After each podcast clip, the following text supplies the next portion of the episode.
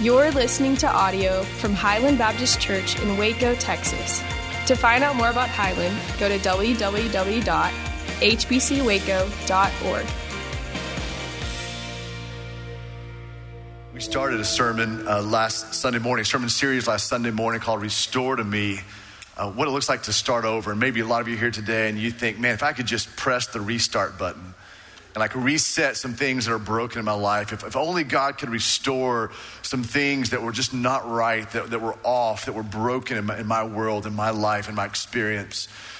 And so last week we began the series, we continue this morning. Let me, let me just begin this morning with the question that we asked last Sunday morning. And here's the simple question. You see it on the screen behind me. What needs to be restored in your life? Just consider that for a moment. Maybe something comes to mind immediately. Maybe you need to think that through for a few moments. What needs to be restored or revived or be made new in your life?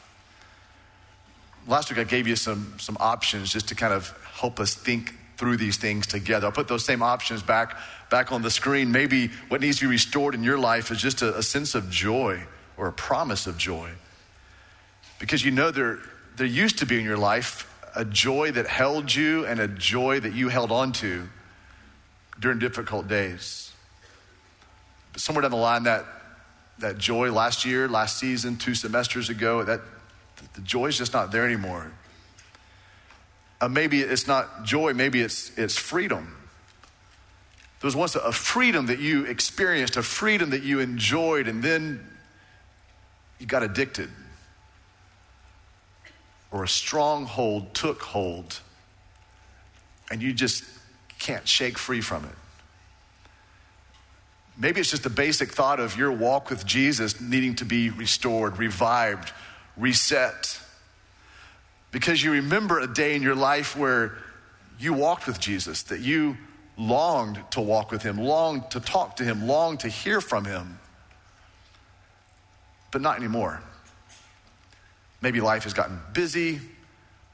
Maybe you've grown a little apathetic to that walk with Christ.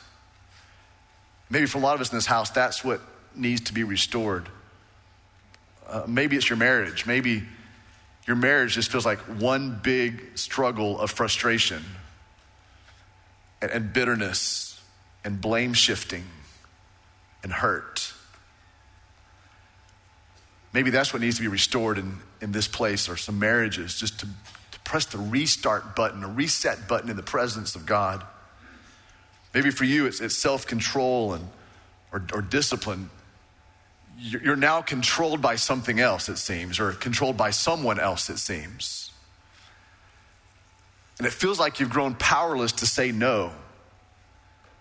The self-control that was once there, that the discipline that was once there, it's it's just no longer there.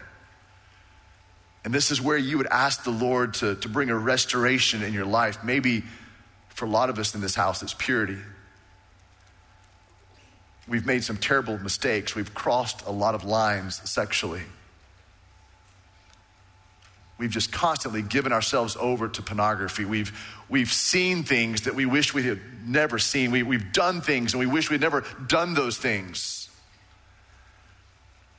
And there's a cry in your heart for restoration of just a purity, of holiness, of being clean in the presence of the Lord. Maybe it's a relationship that needs to be restored with a friend, a, a coworker, a roommate, a neighbor. And, and somewhere down the line, that, that relationship was, was wounded, it was fractured, and but you long so much for that friendship, that relationship to be restored. Specifically, maybe is a relationship with your parent, uh, with a parent, with your mom, your dad, or with a child, your son or your daughter. And again, maybe you said something, maybe something was said to you,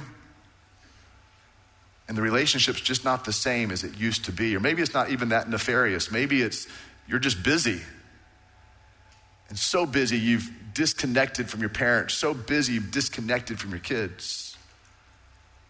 But you want that restored. You You want that revived. You want that renewed. Maybe it's a restoration of grace in your life, or a restoration of, of being patient in your life. You've just grown graceless. You've grown more and more impatient toward others. You you trigger quickly. You're, you're, you're, you anger quickly toward others. There used to be a, a place in your heart of grace toward others, a place in your heart of, of patience toward others, but somehow, somewhere down the line, it's just no longer there. Maybe it's godly wisdom that you want restored in your life. You used to practice and operate in godly wisdom, but instead now you're operating with worldly wisdom. And you look back on twenty nineteen and it was just one bad choice after another bad choice after another bad choice. So what needs to be restored in your life? There's some words that older Christians use. There are some practices that our spiritual forefathers and our spiritual foremothers practiced. They relied upon these words. They they practiced these words, and, and in the practice of these words, their, their heart grew deep for the Lord. And in practicing some of these words, or practicing this word I'm thinking of, they'd aligned their lives with, with God's best. There was a, a depth in their heart. There was a power in their lives. And these things that they, they practiced, it just brought them, it seems like, wholeheartedly into the presence of God. And so maybe for, for us, since we don't perhaps practice these words anymore, perhaps we become shallow and powerless.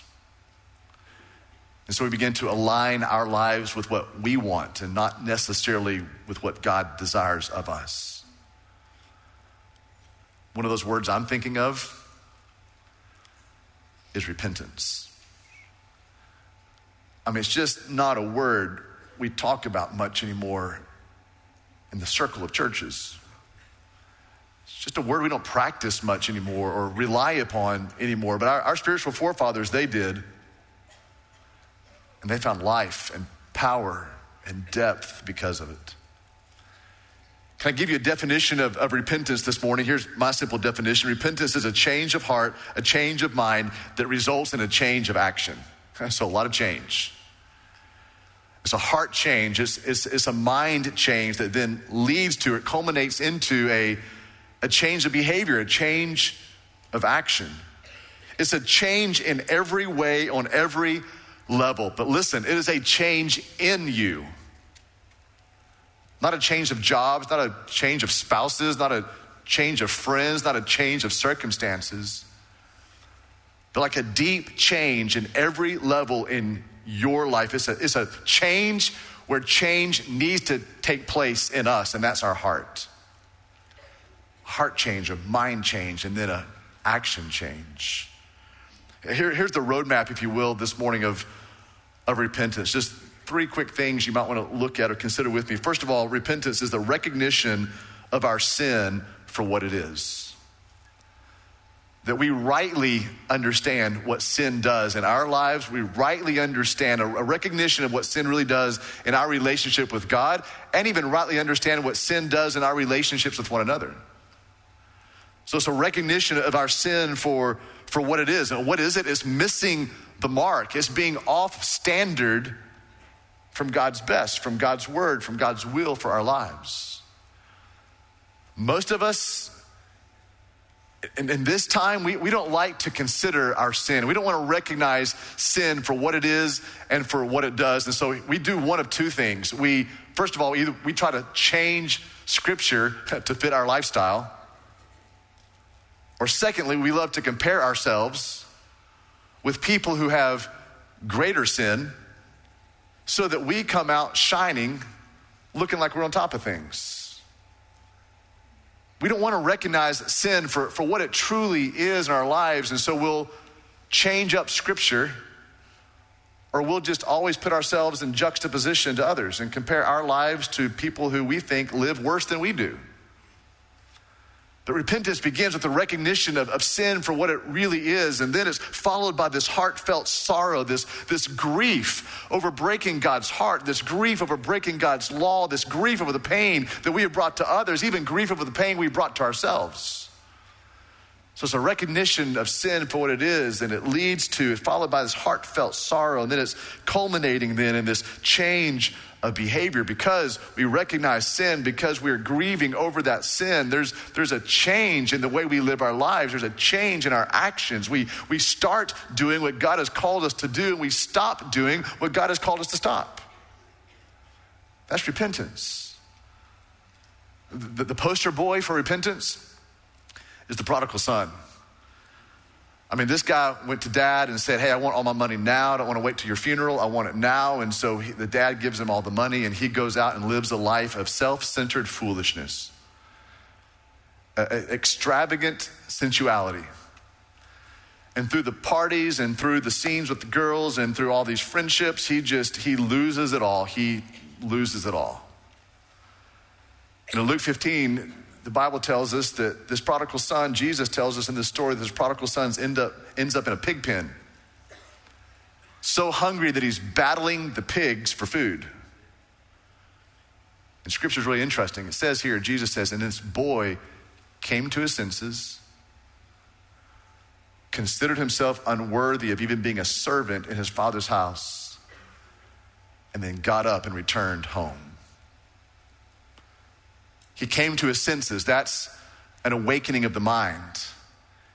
That was a change of, of mind for him. He recognized sin for what it really was. I, I understand now. I'm coming to my senses. I see what sin has done to me. And then the Bible says here, Jesus says here that he saw himself as not being worthy. That was a a sorrow, a heartfelt sorrow, and it came from, from deep within, that change of heart that he had. I, I can't even be worthy to be called worthy of even serving as a servant in my father's house. But because he had a change of heart and a change of mind, you know what he did? He got up, a change of action, and he returned. He went back home. What about you? I mean, do you want more of God's power, more of God's peace in your life, more of God's grace? Do you want God's restoration in your life? Listen, not without repenting. Not without turning away from sin and turning toward Jesus.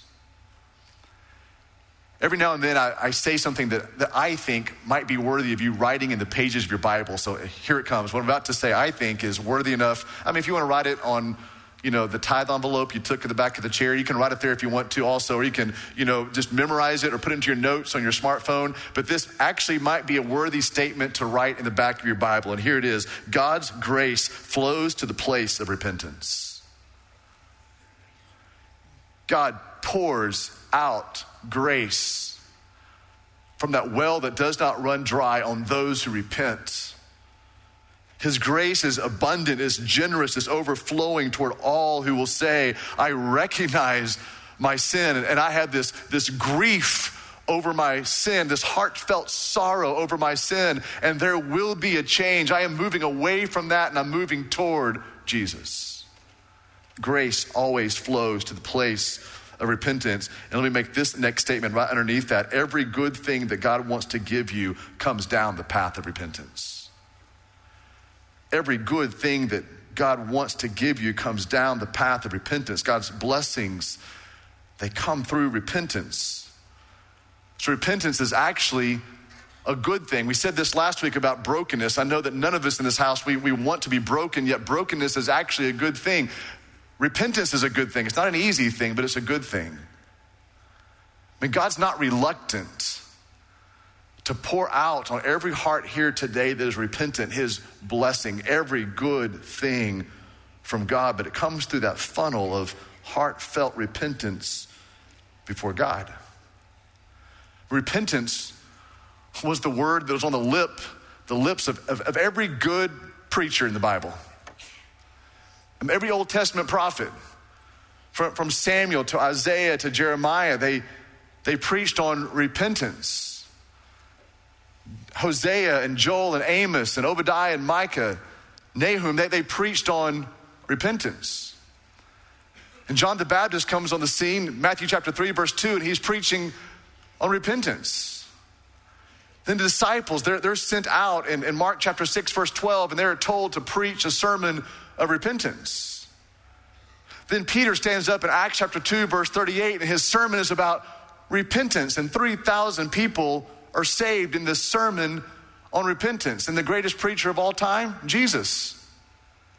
Matthew chapter four, verse seventeen says that he preached a sermon of repentance. Why would every good preacher in the Bible preach on repentance? Because they all knew that God's blessing flows down the path of a heart that is repentant. So let's go to God's word together. Would you go with me, please, to Second Corinthians, and let's go to chapter seven together. Second Corinthians chapter seven. Some of you probably knew that's exactly where we were headed. Second Corinthians chapter seven. Let's go to verse, verse eight together. You know, if you're relatively new to church or relatively new to opening up a Bible, it's in the New Testament. It's Matthew, Mark, Luke, John, Acts, Romans, First Corinthians, and then Second Corinthians. There's about eight books into the New Testament. Second Corinthians, let's go to chapter seven together. This is Paul writing the church of Corinth, just like God would be speaking to a church of Highland and Waco today. Second Corinthians chapter seven, let's jump down to verse eight if you would. Let's read these two verses and we'll kind of unpack them together, then read the next two verses and see what God says to us through his word today about repentance, which leads to restoration. Second Corinthians chapter seven, verse, verse eight. For even if I made you grieve with my letter, I do not regret it, though I did regret it. For I see that the letter grieved you, though only for a while. As it is, I rejoice, not because you were grieved, but because you were grieved into repenting. For you felt a godly grief, so that you suffered no loss through us. Verse eight almost sounds like a riddle. It's Paul saying, sorry, not sorry. Like I, I, I, re, I regret it, and I don't regret it. It's like when you go to your doctor, and your doctor looks at you and goes, yeah, you've put on a lot of weight. You're gonna need to lose some weight. And you say, thanks, doc, I knew that and I hate you. And so thank you for saying that to me. And then you go and you lose weight and you feel better. And the doctor probably didn't like rejoice over telling you that you had some weight to lose. Yet now this doctor is rejoicing because you took that admonition, you took that direction, you took that encouragement, and you did something with it. Uh, maybe a, a better analogy would be moms and dads. You know, when we we discipline our kids, and we say that old adage, this is gonna hurt me more than it hurts you. When you're a kid, you're like, no, that's a bunch of poop. It's not hurting you.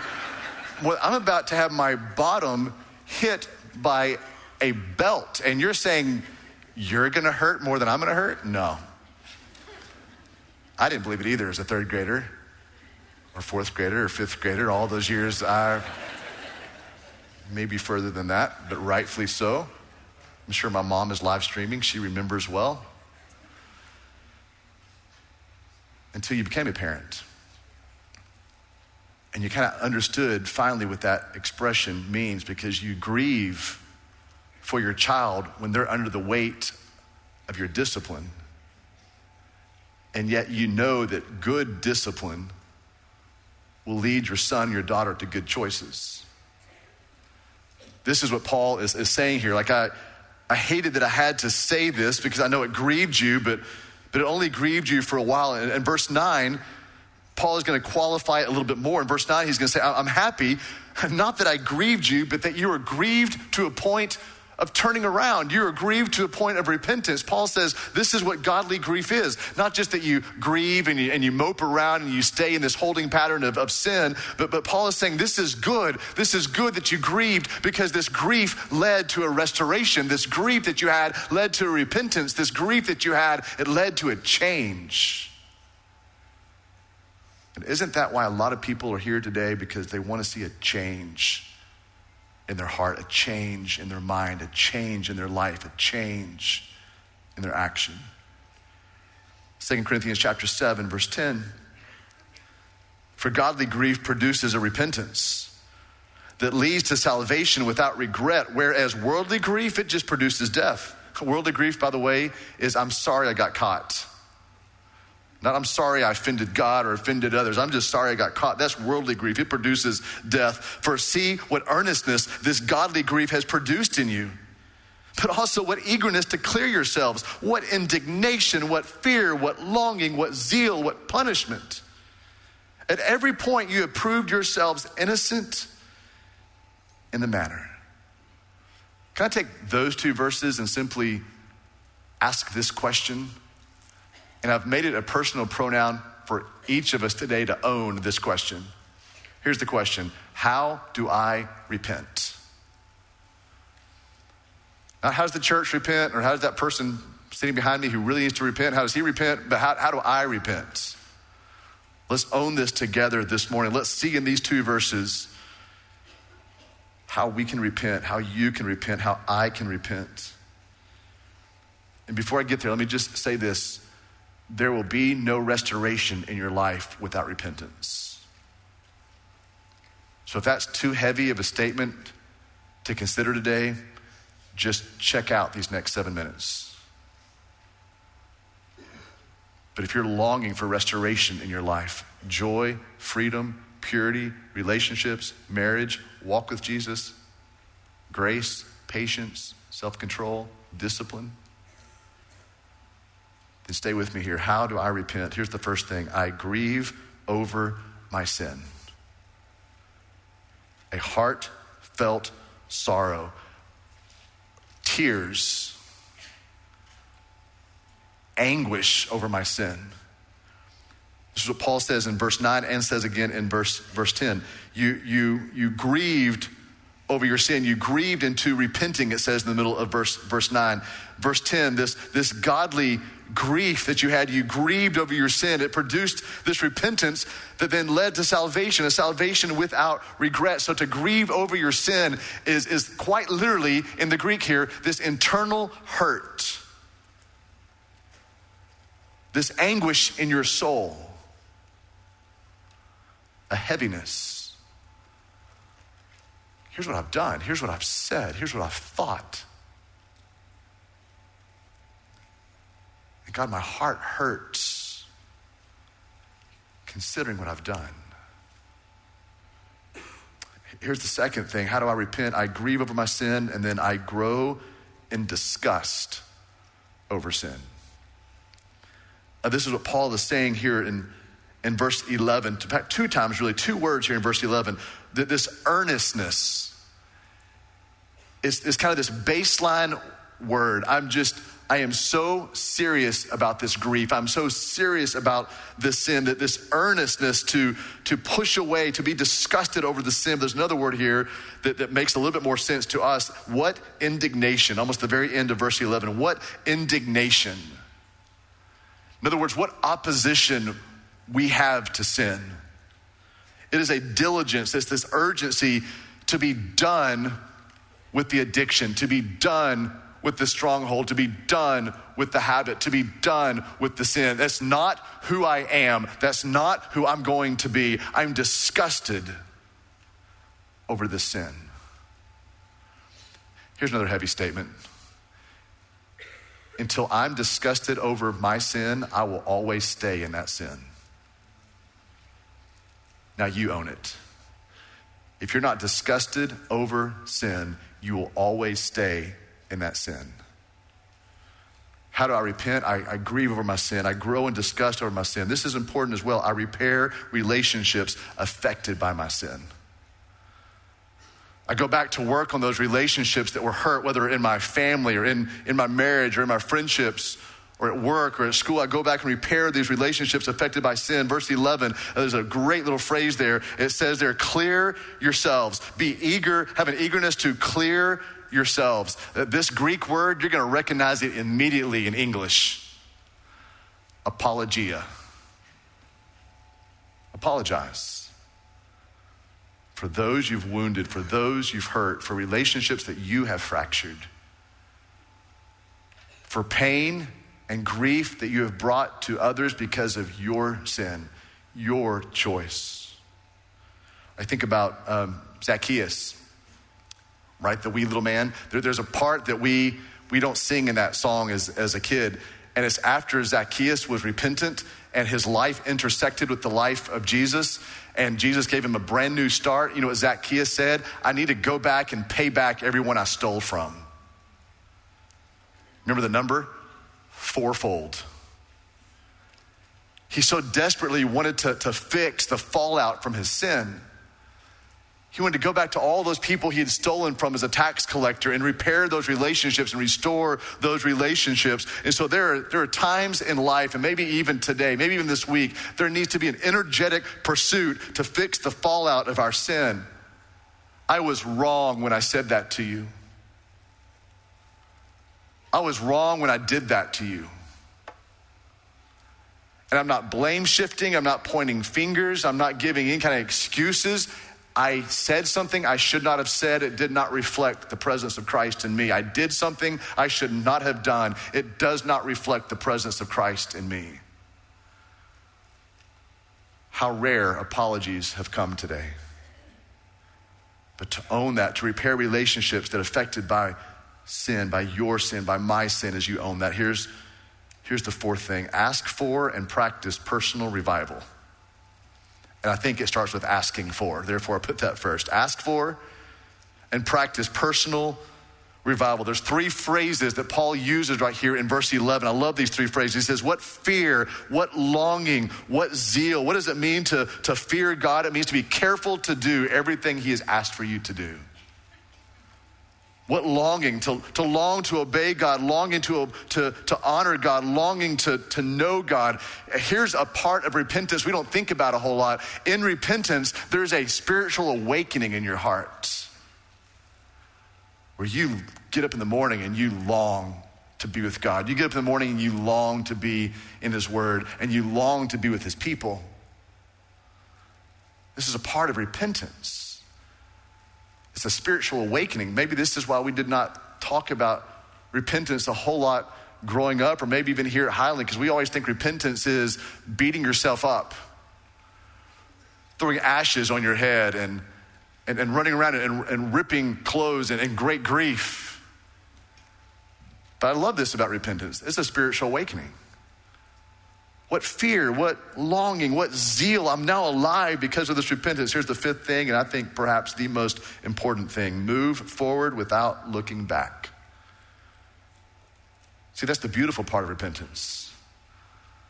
This is, this is the powerful part of repentance. You can move forward now without looking back, not, not living a life of regrets over, over yesterday, over the past. And this is what Paul is saying in, in verse ten. For godly grief, it produces a repentance. It leads to salvation, the rescue with without regret. Move forward without looking back. Some people, maybe you, some people live the entirety of their lives wishing they would have lived differently. There are some people, they, they spend the entirety of their lives just living in this regret. Can I tell everyone in this house, you're going to live in one of two places, one of two areas. You're either going to live in regret, or you're going to live in God's grace. It'll be one of those two places. But in repentance, we get to move forward without looking back. Brother and sister, hear me well on this one. Don't, don't remind God of sin that he's already forgiven you of. You don't need to keep bringing that up. You need to move forward. You need to stop looking back. So last week, we, I gave you number one. Here, here's the, the series title, Restore to Me, Starting Over. The first thing we said last week is restoration begins with brokenness over our flaws, over our inadequacies, and in, in, in view of or in light of the holiness of God. But here's the second thing from this morning you might want to consider with me. Grieve over sin, yes, and then move forward in his grace. For his grace flows to a place of repentance. Grieve over your sin, then move forward in grace, in his grace. For his grace flows to that place of repentance. I want to read for you the rest of the story. Would you mind standing as I do so?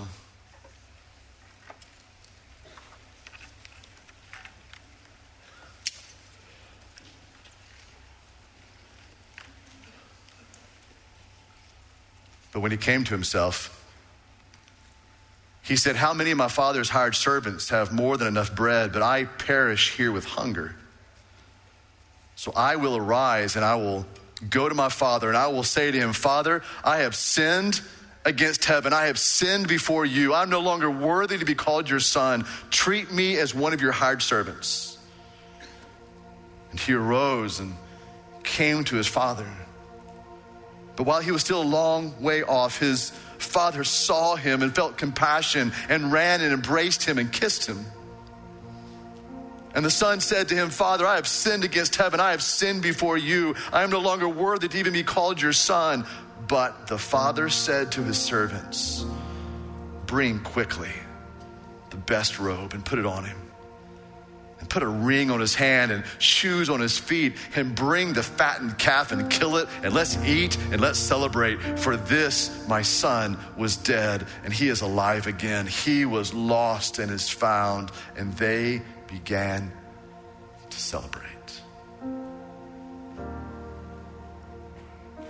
Good news to every broken daughter here today and every broken son here today. You can go home. And there's a father whose arms are wide open to receive you, for he will not cast out a repentant heart. He will not despise a contrite spirit. So what do we do with this passage? Weep. Weep over your sin. Grieve over your sin. Ask God to make you disgusted with your sin. And go home. Move to God in grace. His grace always flows to the place of repentance. Would you pray with me, please? Father, we thank you for your word to us today. It's a call to repent. It's been too long. A call to grieve over our sin, to, to weep, to kneel before you, to confess before you, but also to renew our love for you today, Jesus, and to move forward, not looking back.